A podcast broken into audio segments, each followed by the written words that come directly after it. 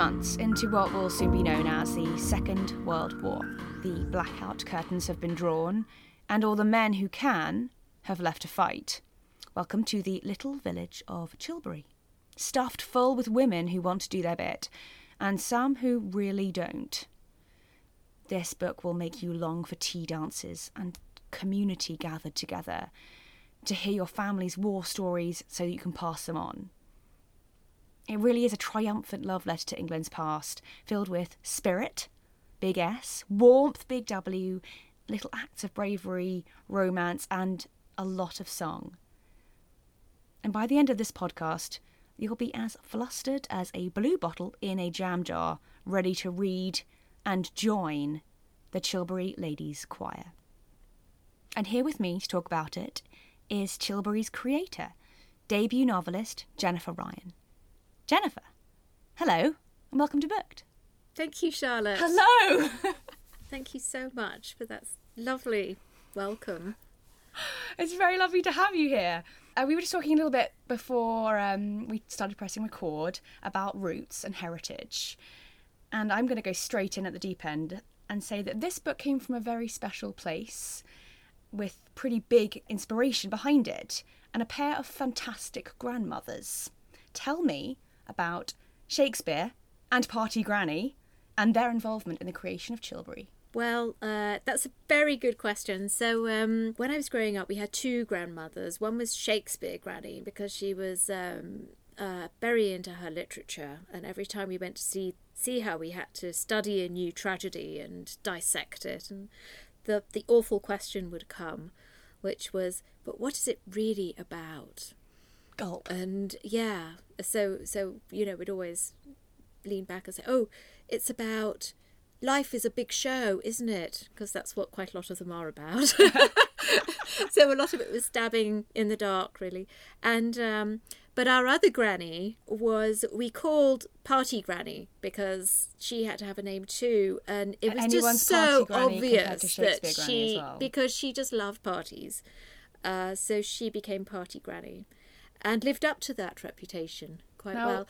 She uh, she loved just getting ready for parties, putting on the high heeled shoes, and uh, she was quite a plump lady as well. So she's totter around, uh, put a nice frock on, get her hair done, go to the hairdressers in the lippy, and uh, and cook huge amounts of food, uh, and drink lots of pink gin, and tell hilarious stories basically. And some of her stories, were a lot of her stories were about the Second World War, where her and her friend Letty Letty is the inspiration for one of the characters in the book. And uh, they would gad around and get up to no end of mischief. And they actually belonged to a choir during the Second World War. Uh, but their choir was not any good, and Party Granny would find it his tell us these hysterical stories about how bad they were, and they lost a carol competition because they all had very bad colds, and instead of singing Ding Dong Merrily on High, they sung Dig Dog Merrily on High. Um, and they came last, and she thought that was hysterical. And uh, and then once they went to a hospital to cheer one of their members up who was in hospital, and the nurses thought that they were so bad that they paraded them around into every single ward and made them sing to cheer everyone else up because their singing was so bad that it was hilarious. And uh, my grandmother said with great pride, Of course, we hammed it up hugely. And I was thinking, as a, I believe you're a non-fiction editor, That's right. I was thinking that maybe you went to source material and fictionalizing source material must have felt quite natural. It's as if it's an archive. I mean, I'm so excited to use this word. Uh, the Chilbury Ladies Choir's epistolary novel. That's right, it is. We It never get to say that, do we? Epistolary, uh, meaning it's made up of documents. So you wanted to go back to source material but fictionalize it. Why? Because you because it allowed you to get into those voices. Was it was it only ever going to be in that way, in that form, or can you imagine having done this with a, an authorial, traditional authorial voice? it never really crossed my mind to do that actually i think i Great think it was always it was always going to be i read a lot of um, books in first person written during the war or memoirs of people and i suppose in a way that was the bulk of my research, and so it came second nature to me to actually present the material in that way. During the war, there was something called the mass observation, where at the beginning of the war, there was a, a couple of sociologists decided that it would be interesting to ask the public to document their experiences, their day to day lives throughout the war. Um, and so they basically just put out to the whole British public anyone who wants to write a diary and send it in, then please do so, and we'll archive it for you and we'll um, publish a newsletter that you might be part of this newsletter. And surprisingly, 700 people signed up straight away. Some of them would write every day, and some of them once a week, and some of them once a month. So it's all very sporadic. Um, but actually, that grew throughout the war, and I think by the end of the war, there were there were a few thousand people who who would do uh, the mass observation diaries. And it's fascinating reading these day to day lives of people. Of course, the result was that it was used for propaganda, just to see how well the propaganda was working, but also the rationing. They used it to gauge how people were dealing with the shortages of war, with the, the hardships of war. And it, it gave the government an insight, a direct insight into people's lives and how it was being affected. Do you think British people would have been able to express themselves so freely had it not been anonymous? Would anyone have signed up? I'm thinking of Victoria Wood's like Housewife 49, part of the mass observation, a, a lovely drama about it, lovely, poignant. And it seems like that so many people who held on to themselves were able to let go through the anonymity and through this journaling that was self expression, which there's no outlet for in traditional British life then. Do you think anyone would have signed up if their name was put to it?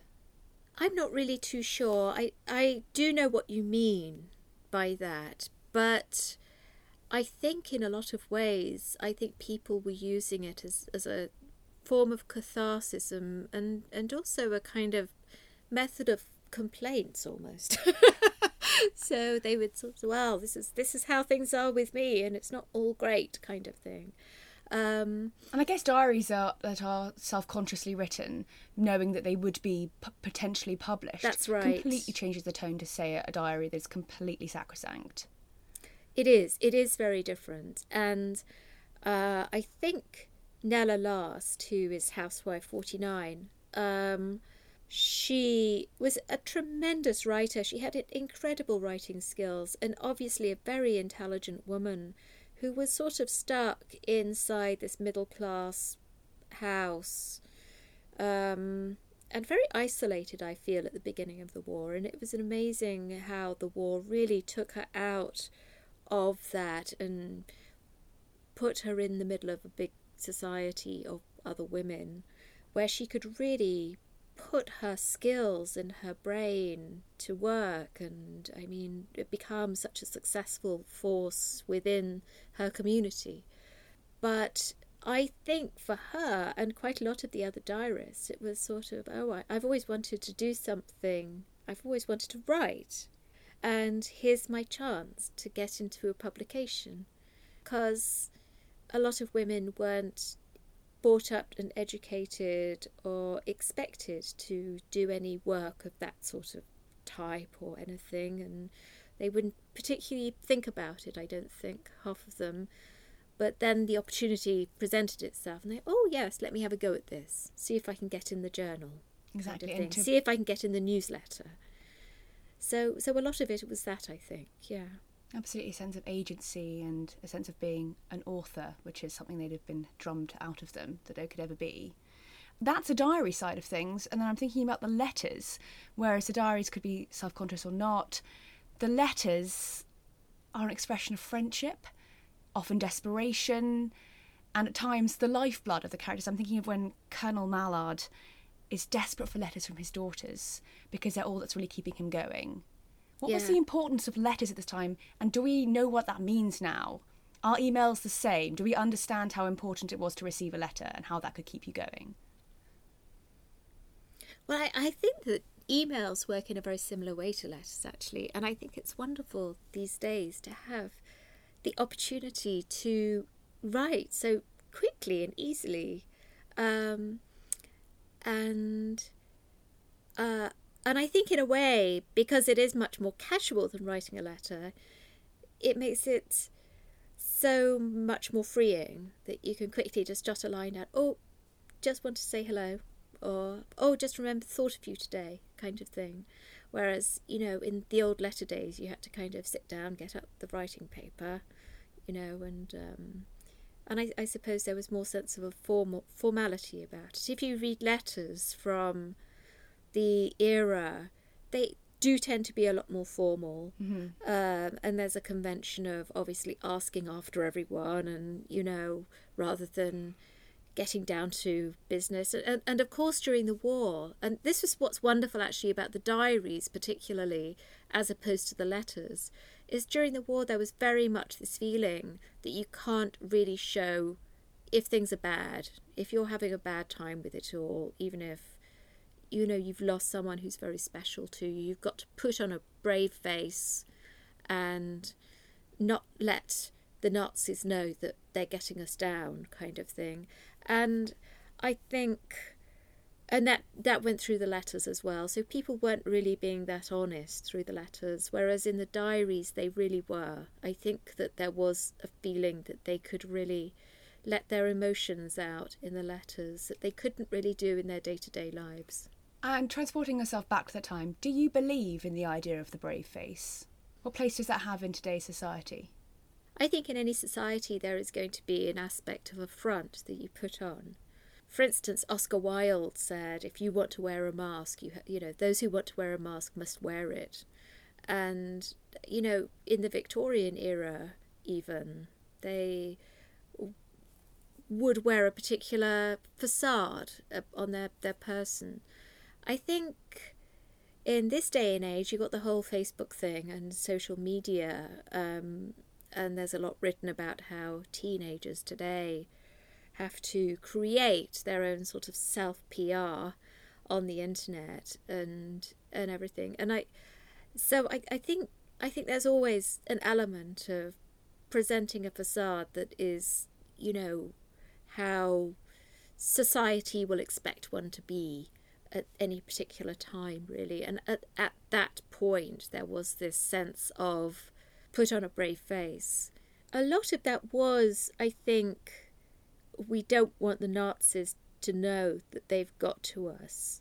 And I think that that was a very strong thing for a lot of people a very sort of okay we can't let them get the better of us we can't if if there was a feeling that if one person started crying then everyone would be sobbing everyone would just sort of collapse and then the entire framework would collapse and everything. Whereas there was this wonderful humour of the time. It's like, oh, so someone had an arm that had to be removed or something, and they would sort of start making jokes. Oh, well, at least I got the other arm, and you know, and things like that. And that was kind of how people kind of got round it. It sounds and... like a wonderful coping mechanism.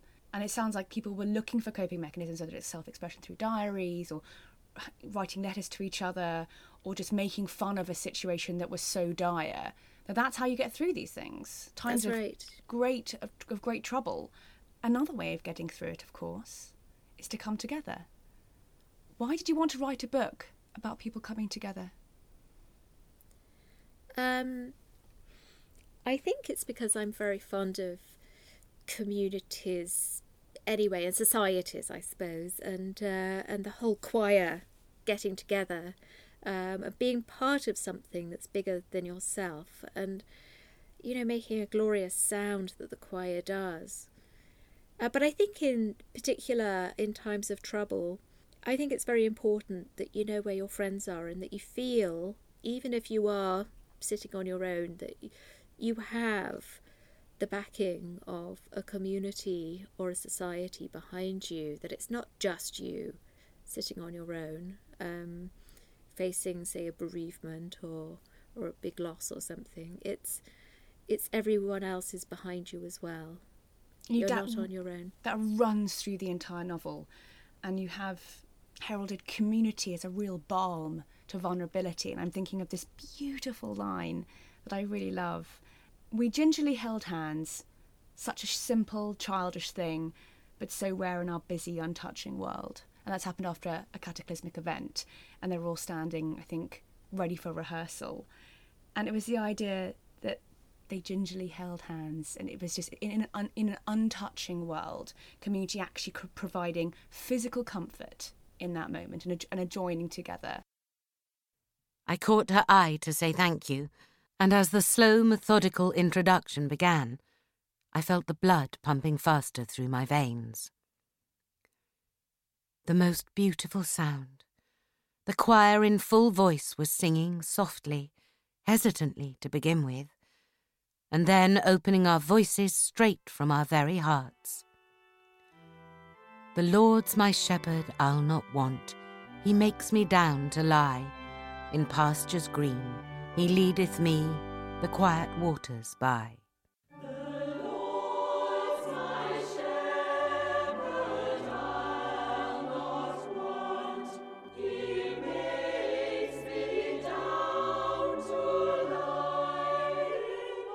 The volume swelled with passion and deliberation as we poured our emotions into every darkened corner of the church. Every dusty cloister and crevice reverberated, reaching a crescendo in the final chorus. A vocal unison of 13 villagers that cold, still night, pouring out our longings, our anxieties, our deepest fears. So we were just talking about vulnerability, and I was listening to the radio last night, and I heard that environmentalist and the political activist George Monbiot has just written. He has penned a song that he's made into an album about community and us all coming together. And he had this line that I've heard so many times before, which is, "You it takes a street to raise a child." But I was thinking about how the choir is like a street coming together. It's a chance for everyone to muck in and do something different. And when a village can be very divisive, this is a moment when it can be incredibly nurturing, but also with a little side element. What you race through the novel at, at some points to get to is this element of competition, which I think is at times a terribly British moment. We all love the Great British Bake Off. It's homeliness, it's comfort, but with a little bit of zest and you want to know who's out, you want to know who's in. And there were moments when the choir are about to sing and they're doing about to do a competition, and you're like, oh, how are they going to do? They're, they're terribly worried they're going to completely fail. And when they do do really well, it's incredibly uplifting. Do you think competition is a good distraction? And why do you think we're so interested in it? For me, it was just obvious. Uh, at the beginning of the war, they were the the government was very keen to promote a lot of um, these sorts of activities in the community just to kind of raise spirits and everything else like that.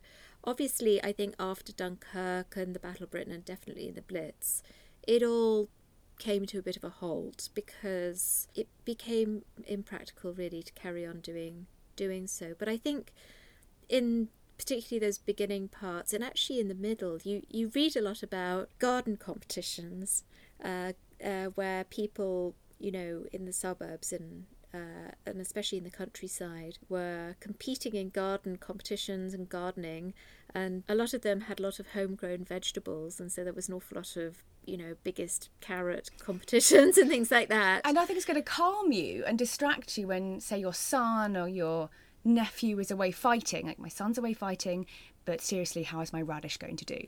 I think it's got a perfect hue of pink. Like that's a very good focus. That's right. That's right. And yeah, and you're right. The the com- competitive side of things, it really kind of makes people feel an urgency. Yes, an urgency. I want to introduce some of our listeners to your beautiful and startling array of characters because this Chilbury, what you've done here is really cross generational storytelling, which I don't think is done very often and it was very, very exciting to read. It's an entire sweep of ages. Um, you're an incredibly insightful observer of human nature, and you're able to inhabit a 50 year old man or a 10 year old evacuee with voices that are uncanny. Who was your favourite character to write? Well, I think I have two favourite characters Two? actually. I do. Can I push you to one in So- this moment?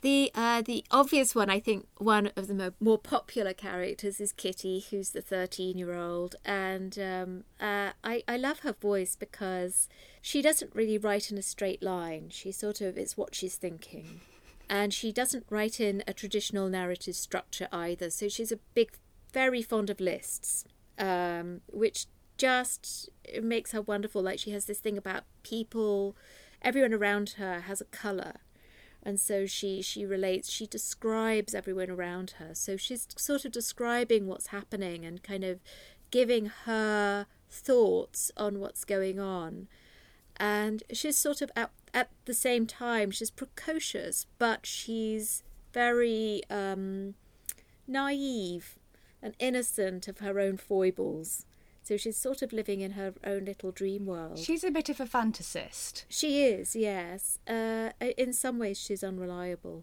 as well, especially at the beginning. One of one of my writing friends who was reading it um, when I was busy writing, I always remember he said, "Oh, you just don't know what he, she's going to come out with next," you know. And I just thought, yes, that is Kitty, and she's just she's very funny in in that respect. She adds a lot of humour and a light-heartedness um, to to the book. I think, yeah. and also she seems like a it took me back to being 13 myself and having as you say this tangential way of thinking and completely disjointed from reality and focused on the things that you're interested in and just people's colours and deciding who you're in love with and you know, knowing that they're definitely in love with you and this is just some sort of blip and being terribly nice to people when things come out and you need to be terribly nice to people. She's trying very very hard. I like how earnest she is. I really enjoy her as a character and she's incredibly funny. But also what you do is you manage to take our sweetest, warmest character, and then when you give her something poignant to say, it's even more poignant. And I'm thinking of that list that she has, which is list of things to make note of before someone leaves for war. Um, and I'm just going to ask you to read that out because it's so beautiful and it really stayed with me. So, the list of things to make note of before someone leaves for war. The shape of their body, the blank cutout that will be left when they're gone, the way they move, the gait of their walk, the speed at which they turn to look, the crush of smells and scents that linger only so long, their colour, the radiance that veils everything they do including their death.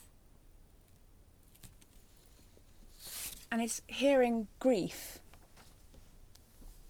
discussed like that in a in a list from a 13 year old who apart from her brother is quite naive to the war around her that's circling that drives the dagger in emotionally it's incredibly beautifully done how think- much of how much of the grotesque rawness of war did you want to cover? And were you ever tempted to put your characters through more pain? I wanted to make it realistic to the events were happening that were happening at that time and where they were in Kent. And uh, you know, because Dunkirk happened and obviously no one no none of the characters were actually in Dunkirk, but obviously they could relay the story. Um, and then, of course, the Battle of Britain happened, uh, and the, the Kent was bombed. So, I think I think it's very. I kind of wanted to put them through something that, that was happening at that time. Basically, I, I wanted it to be realistic. But you must have been terribly attached to them. It must have been very difficult to put characters that you're sitting with in your brain, in the little room you write in, through great times of tragedy. Yes, it's it's very emotionally charged to write about that. Yes, it is, but Did you just drink tea and get through what it, writing, or That's what writing is, you know. Um, I I always think that if I am bored writing something or if I'm not really engaged, then the reader isn't going to be very engaged either. So I do tend, my writing does tend to be um, exciting scenes one after another Yes. if you know what i mean it's Yes. it's it's a very fast paced book in a lot of ways as a result of that because a lot happens A lot happens to a lot of uh, different but people. w- when I mean an exciting scene, I, I kind of mean either something very bad happens or something very good or very meaningful in some way. Um, and to really, you know, get out the humour, the warmth, the how the community and the individuals in, involved feel at any particular time and, and really get get it out of them. Um, and I feel that if, if I'm not working hard myself, then the reader is going to have more trouble getting it out too. And in any good story, you of course need a real villain. And your villain is quite excellent and one of my favourite characters. I'm not even going to let you do number two of your favourite characters because I think by saying Kitty first, Kitty is therefore your favourite character. And I'm going to ask you immediately about Miss Edwina Paltry. Yes, Tell me about Edwina. she is my second favourite character. Right. you were right. she is. Uh, she she was one of my favourite characters to write because she isn't.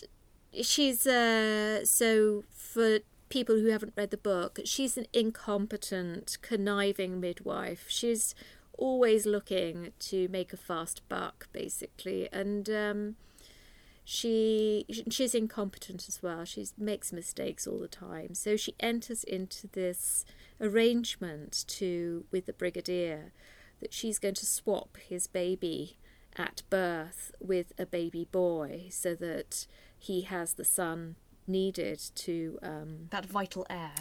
uh, yeah, to to be the heir, and um, and at the time that she's making it, you can already see that she's just not really on the ball. Is she really going to do it or not? And is she going to get away with it? Uh, and I mean, it's extraordinary, and she's sort of rubbing her hands with glee, and thinking, no, this is all going to go horribly wrong. She's deliciously sinister, but also, isn't her plan, her devious plan, all in aid of getting back her childhood home? That's right. I, found that very, very cute of her.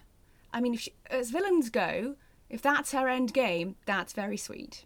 yes. I mean, she's dastardly, but come on. She's had a, she's had a difficult life. She has a reason uh, to to be the way that she is, and um, and yeah, she she just wants to go back to before her whole life went upside down when uh, when her mother died when she was quite young, uh, when she was a teenager, and she was basically turned out on the streets and went through all sorts of things. And luckily for her, the First World War came along, and she was able to study nursing, and she became a midwife.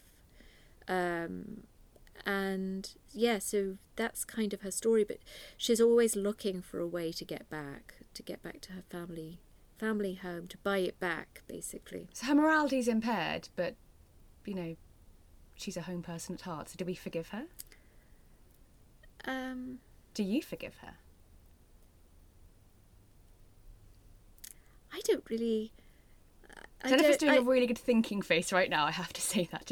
Gosh, she's she's just not sure. Just mm. I don't know. To me, she's just a great character.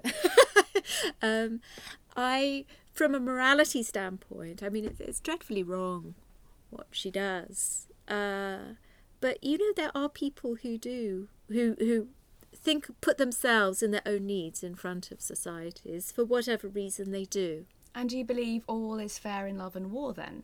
Um, no, I don't. No. And I think you're going to know what my next question is. Are you ready for it? Okay. Having done a story that's hinged on morality, do you believe in good and evil? I do. I do. I do think, however, that a lot of people do bad things because of things that are bad things that have happened to them. But I think also the society that you live in will, to a certain degree, prescribe how you act. I mean, the brigadier, for instance, is not blameless in all of this. The brigadier is not. And he I agree. is he is not a very nice person. And in a lot of ways he is the product of the culture where he is given a lot of authority. He doesn't need to back himself up in any way. Express how he feels about something. And he's able to, where a lot of other characters He's don't not feel. answerable to anyone. no. Exactly. He's a bit of a tyrant. Yeah. The Brigadier's a bigwig, an overpowering presence, officious and rude and unlikable, yet powerful and ruthless. He's one of the old types, the ones who think the upper class can still bluster their way through everything, the ones who think they can boss the rest of us around and act like they own the country. I knew you'd come, he muttered in an irritated way, his voice slurring from drink, which is why I had Proggett put you in the back drawing room. I have a service for you to perform. Time is of the essence.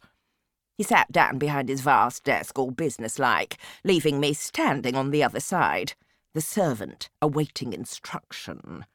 I considered pulling over a chair, but fancied this act of rebellion might lose me a few bob, so I just plonked my black bag on the floor and waited. Before I begin, I must know I have your full confidence, he said, narrowing his eyes as if this were an official war deal, when I knew outright it was going to be nothing of the sort. Of course you have it, like you always do, I lied, glaring at him for even doubting my integrity. He didn't scare me with his upper class military ways. I'm a professional brigadier, if that's what you mean. I'm never surprised by what is asked of me, and I always keep my mouth shut.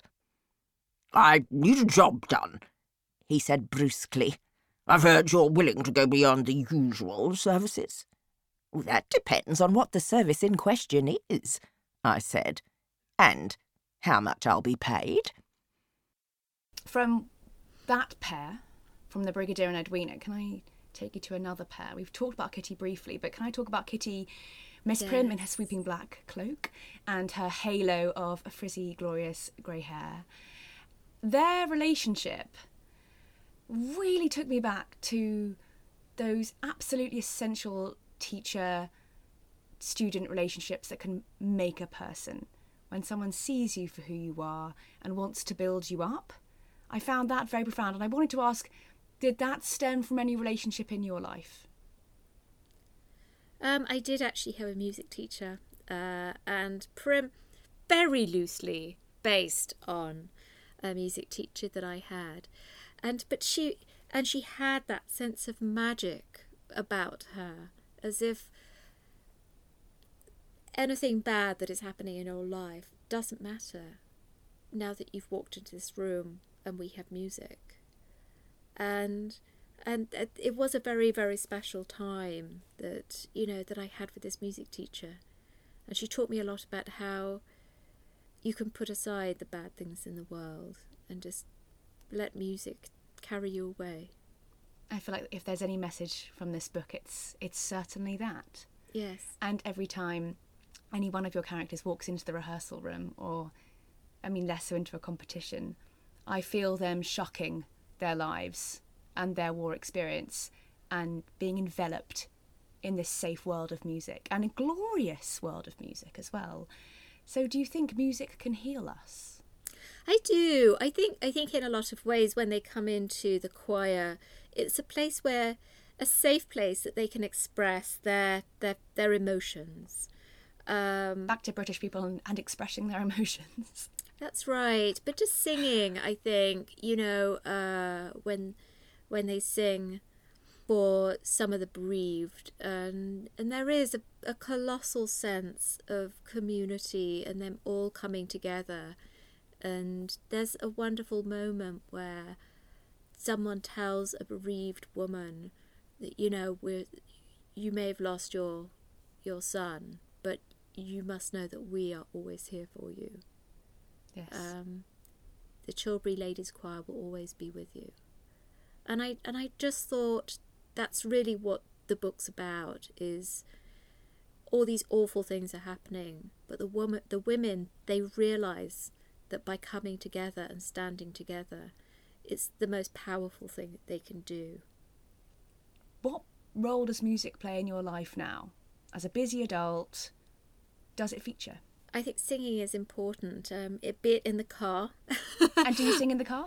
Yes. Excellent. Yes, I sing all the time. Wonderful. Just kind of getting ready, clearing up. I don't know, trying to chivvy the kids on a bit. You know, I always think that you can do that with a bit of song, singing. You know, and um, I miss starting the day like we did at school with a good hymn or a song. Yeah, It rouses the spirits. It really does. I don't know why we don't do it at the office.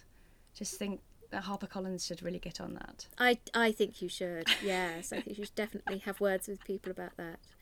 Um, but I have found that just just singing, I think, in everyday life. So, uh, I mean, I think it, it just does. It it sort of wakes the body up. It pumps oxygen around the blood. It's supposed to provide all these wonderful kind of hormones and everything inside inside your brain um, that make you make you really feel good and feel alive.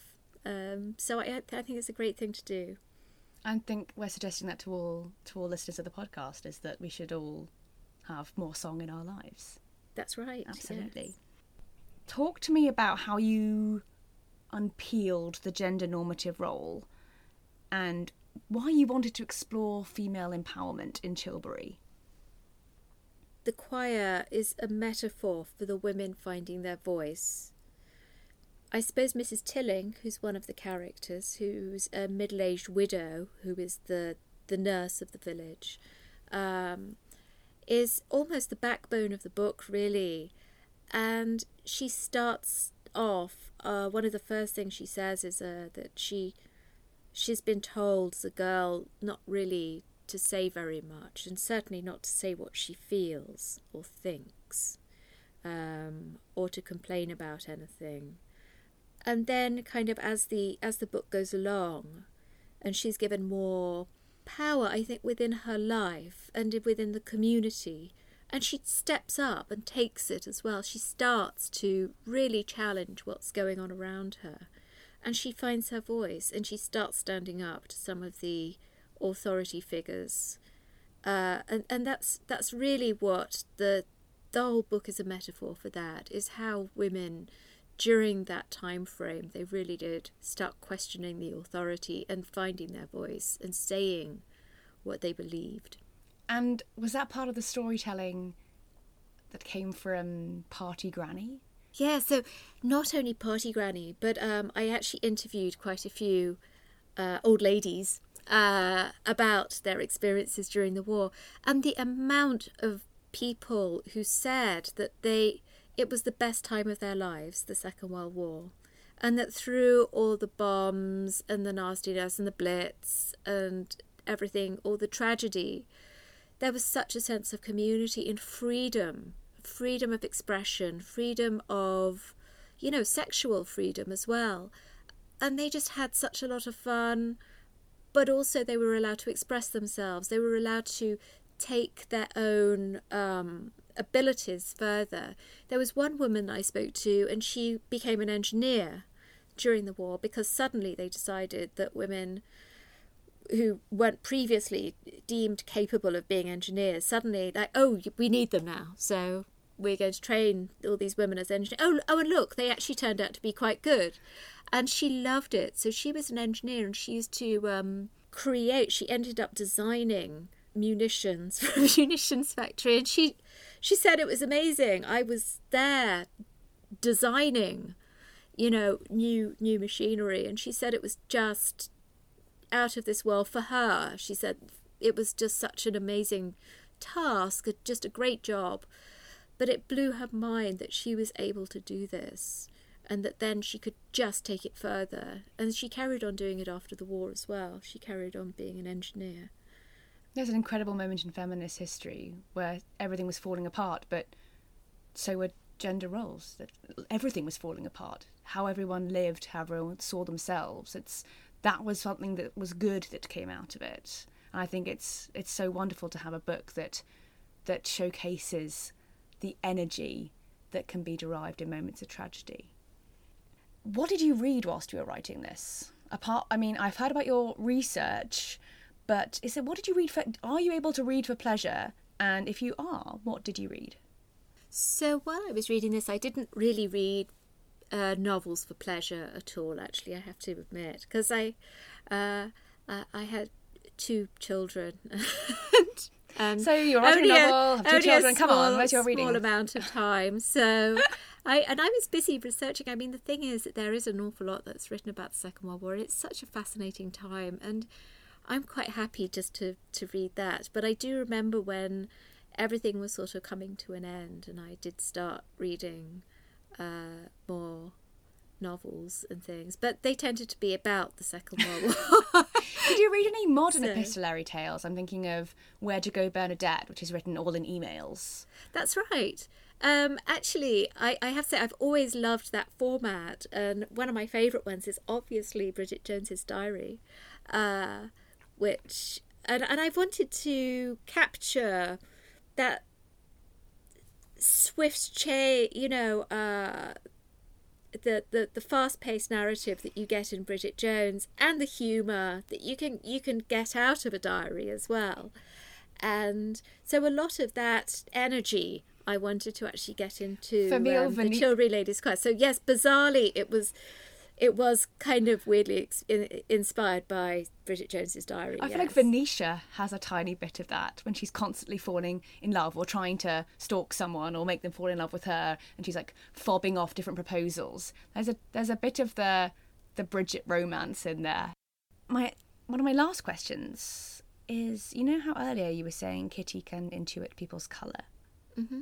Do you know what color Kitty would say you are? I have no idea. Oh, you must. Oh my do. goodness. I have never thought about that before. Oh wow. I don't know. Are you azure blue? No.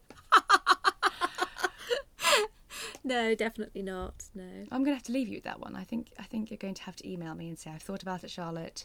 I think I am burgundy. Well, I would like to think that I am a pale but bright sunshine yellow.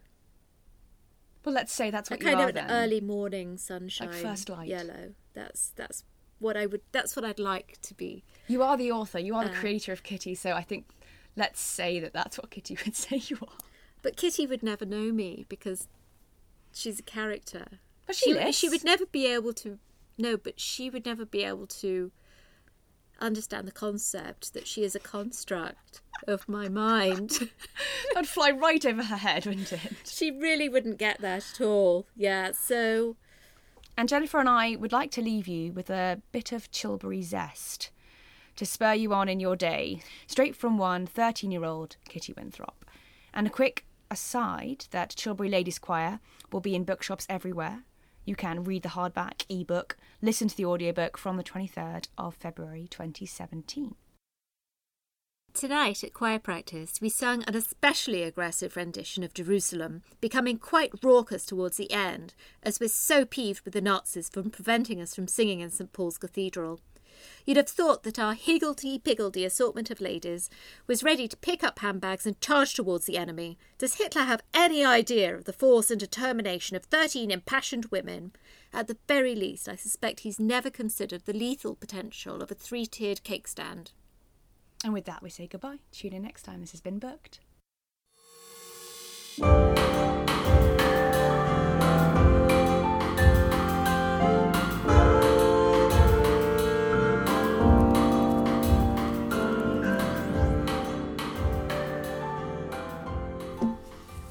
Sorry, was that Yeah, aggressive? The, uh, No, I loved that. That was the best that? bit. That was the best bit.